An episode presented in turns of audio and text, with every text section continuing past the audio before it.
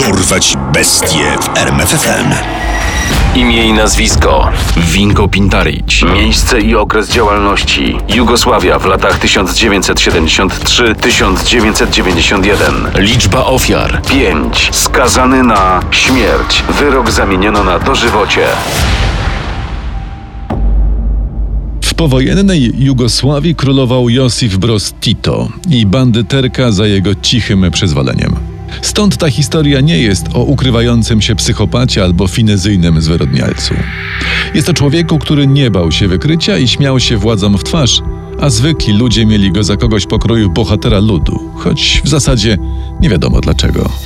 Być może tylko za to, że komunistyczne władze miały problem z utrzymaniem go w ryzach. Winko Pintarić, zwany przez ludzi na cześć innego legendarnego bandyty okresu międzywojnia Ciarugą z Zagoria, urodził się w 1941 roku we wsi koło Bielowaru na terenie dzisiejszej Chorwacji. Jego dzieciństwo było nie mniej burzliwe jak dorosłe życie. Ojciec Winka był komunistycznym partyzantem. Pod koniec wojny wpadł w ręce Ustaszy, u których w niewoli spędził kilka miesięcy. Po wyjściu nie cieszył się długo wolnością. Bezpieka wzięła się za niego, podejrzewając zdradę. Szpiegowałeś dla kolaborantów zdrajco? Służby wyciągnęły go z domu i słuch po nim zaginął na zawsze. Jak zresztą po wielu innych w tamtych czasach. Pozbawiony ojca dzieciak szybko zaczął skłaniać się ku łatwemu życiu. Skumał się z lokalnymi łobuzami, w czym pomogła sytuacja w domu. Jego matka po kilku latach wyszła ponownie za mąż, jednak ojczym Winka okazał się brutalnym alkoholikiem, który znęcał się zarówno nad nim, jak i nad swoją żoną. Ten wzorzec w pewnym sensie odcisnął piętno na życiowej drodze chłopaka. Już jako nastolatek popadał w konflikty z prawem za liczne kradzieże i rozboje. Ożenił się wcześnie i wcześnie zaczął naśladować ojczyma. Zejdź mi z oczu, bo zatłukę na amen. Szybko za znęcanie się nad żoną trafił do więzienia. Po odzyskaniu wolności nie wrócił do pierwszej żony, przeniósł się do Zaboka i tam ożenił się z rozwódką, Katicą Tisanić, z którą miał córkę. Wydawać by się mogło, że niski i krępny gwałtownik się ustatkował. Wiódł z pozoru normalne życie, pracował, zajmował się rodziną, jednak jego natura pozostawała niezmieniona. Drzemała pod płaszczykiem pozornej przyzwoitości. W kwietniu 1973 roku aplikował do pracy w lokalnej fabryce. Jego podanie zostało odrzucone, co wywołało frustrację i agresję. W drodze powrotnej zaliczył knajpę i upił się w sztok. Zataczając się w kierunku domu, szukał zaczepki i znalazł ją. Zwyzywał kilku sąsiadów, czym sprowokował ich do bójki. Był jednak sam i to pod solidnym wpływem alkoholu i nie dał rady liczebnej przewadze przeciwników. O wygnoje, ja wam pokażę, kto tu rządzi. Dotoczył się do domu, znalazł swój pistolet i ruszył z powrotem na miejsce bójki. Uzbrojony, pijany, pobity i wściekły, uwolnił swojego wewnętrznego potwora. Jednego z sąsiadów zastrzelił, drugiego ciężko ranił. Rakija wyparowała z niego na tyle, że wiedział, że musi uciekać. Ukrywał się w lasach przez prawie trzy tygodnie, jednak bez żywności i odzieży dłużej nie wytrzymał. Sam zgłosił się na milicję. Ty to gagatku masz już swoje za uszami.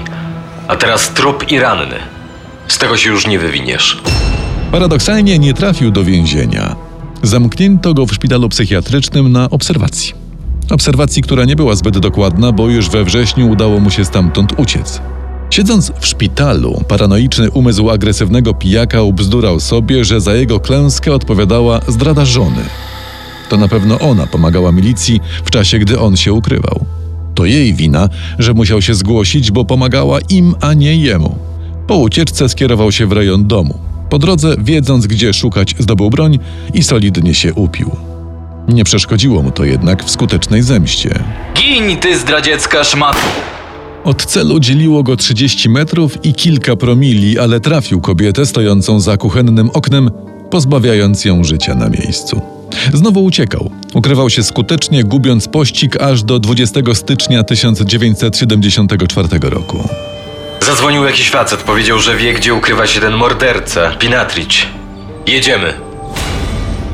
Milicja zareagowała na cynk natychmiast. Otoczono dom, w którym ukrywał się winko i rozpoczęto negocjacje.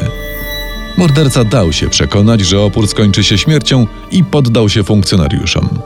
Tym razem stanął przed sądem szybko. Oskarżony o dwa morderstwa i usiłowanie trzeciego został skazany na śmierć. Nie pomogły tłumaczenia o afekcie, o wpływie wódki. Pomogło co innego.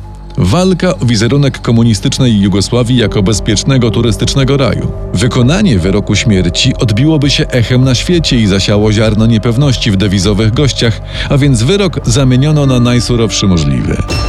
20 lat więzienia. I tu zaczyna się nienaturalny epizod w życiu tego agresywnego pijaka. Bestia przebrała szaty baranka. Z biegiem od siatki za wzorowe zachowanie zyskiwał kolejne więzienne przywileje w postaci możliwości pracy. Od prostych robót kuchennych do pielęgnacji ogródka. Dla osadzonych możliwość pracy na świeżym powietrzu była wyjątkową nagrodą, odskocznią od szarej monotonii zamknięcia. Zasługiwali na nią tylko wzorowi więźniowie. Po ośmiu latach Teatru Uległości Pintarić zaczął starać się o przedterminowe zwolnienie. Z taką opinią miał na nie szansę, jednak te przekreśliły plotki, które dotarły do kierownictwa więzienia. Któryś ze współosadzonych doniósł, że miał on grozić swoim byłym sąsiadom śmiercią. Jego wniosek odrzucono. Nie chcecie mnie wypuścić, wyjdę sam. Wzorowy osadzony uciekł z więzienia 21 lutego 1982 roku. Udało mu się ukradkiem dopisać swoje nazwisko do listy zwalnianych więźniów i jak gdyby nigdy nic opuścił mury zakładu karnego. Kilka dni po ucieczce napisał do swojego obrońcy list, którym wyznał, że jego dokonania to był dopiero początek i że ma w planach zabicie wielu ludzi.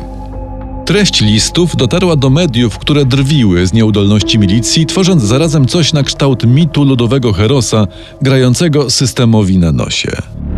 Pintaryć tymczasem omotał kolejną kobietę, która zgodziła się go ukrywać, a nawet pomagała mu w kradzieżach. W kwietniu 1983 roku to właśnie ona, Barbara Sipek, wpadła w ręce milicji. Wściekły Winko zabarykadował się w pobliskim domu z karabinem i groził, że zabije wielu ludzi. Albo ją puścicie, albo będą trupy. Poddaj się, Winko, nie masz szans! Te groźby są bez sensu! Sprawę rozwiązali sami mieszkańcy okupowanego domu. Dwóch braci z tasakami w rękach zaskoczyło bandytę, który ledwo uszedł z życiem ze starcia.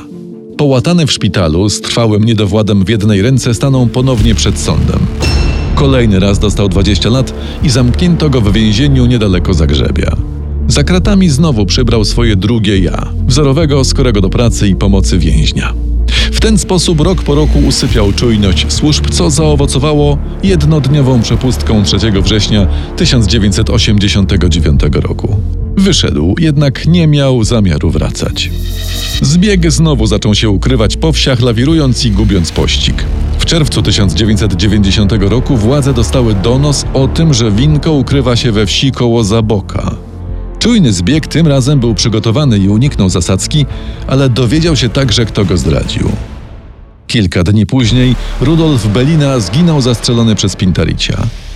Niski kryminalista tym razem postanowił wyrównać rachunki ze wszystkimi, którzy go w jego mniemaniu zdradzili lub po prostu którzy mu podpadli. Wkrótce kulkę dostał jeden z sąsiadów Barbary Sipek. Kolejną ofiarą Winko był Bozo Habek, którego pozbawił życia 2 sierpnia. Władze wypowiedziały wojnę przestępcy, który od 18 lat wodził ich za nos. Akcja ma kryptonim pierścień. Dostaniecie wszystko, czego potrzebujecie, tylko dorwijcie tego gnojka. Nakład sił i środków dawał efekty. Winka udało się namierzyć dwa razy, lecz ten za każdym razem zbiegł, ostrzeliwując funkcjonariuszy. Skutecznie unikał obławy, będąc w ciągłym ruchu i zmieniając kryjówki. Pomagała mu w tym trudna sytuacja polityczna w kraju. Jugosławia upadła, dzieląc się na mniejsze państwa, co utrudniało koordynację i funkcjonowanie aparatu ścigania. Do tego dochodził medialny szum wokół Pintaricia, który w oczach ludzi tworzył wokół niego mit awanturnika walczącego z systemem, zarazem przysparzając mu pewnej sympatii i zwolenników. To dzięki nim udawało mu się skutecznie unikać pościgu. Kryli go, karmili, ubierali i donosili o ruchach oddziału pościgowego. Polowanie na niego przyćmiła również wojna, która wybuchła między Chorwatami, Serbami i Bośniakami. Panie ministrze, potrzebujemy ludzi, broni i samochodów. On nam się wymyka. Winko wymykał się obławie stosując partyzanckie techniki połączone z wykorzystywaniem medialnego wizerunku. Dorobił się po wioskach licznych kochanek, które chętnie gościły i ukrywały ciarugę z Zagoria. To ta słabość do kobiet stała się motorem upadku zbrodniarza. W maju 1991 roku służby dostały cynk, że Winko ukrywa się w domu jednej z kochanek we wsi obok Zaboka. Machina ruszyła natychmiast. Dom obserwowano dyskretnie przez trzy dni, by upewnić się, że zbieg faktycznie tam jest i sprawdzić, jak silnie jest uzbrojony. Kiedy zyskano pewność, na miejsce wysłano oddział specjalny. Akcja ruszyła rankiem 25 maja. Winko Pinatrić! Jesteś otoczony! Poddaj się! Nigdy! Silnie uzbrojona specgrupa zaskoczyła wychodzącego z domu Winka. Jak zawsze miał za sobą broń i użył jej, otwierając ogień w kierunku funkcjonariuszy. Ci nie pozostali mu dłużni i ranny Pintarić wycofał się pod ostrzałem do budynku. Rozpoczęły się negocjacje. Winko zażądał obecności swojego obrońcy. Ściągnięto go na miejsce, lecz nie pozwolono mu wejść do domu. To rozzłościło rannego bandytę. Widząc nadchodzącą eskalację agresji, funkcjonariusze zadecydowali o szturmie. W kierunku domu wystrzelono granaty z gazem łzawiącym. Zaszczuta bestia znów wpadła w paranoję. To ty mnie zdradziłaś! Ty ich tu ściągnęłaś! Wściekły Pintarić postrzelił swoją kochankę w brzuch na chwilę przed wtargnięciem oddziału szturmowego. To była jego ostatnia ofiara. Zginął na miejscu postrzelony w głowę przez jednego z funkcjonariuszy. Ankica, kobieta, która go ukrywała, przeżyła. A Winko Pintarić został pochowany w bezimiennym grobie na cmentarzu wywięziennym w Lepoglawie. Poznaj sekrety największych zbrodniarzy świata. Dorwać bestie w RMFFM.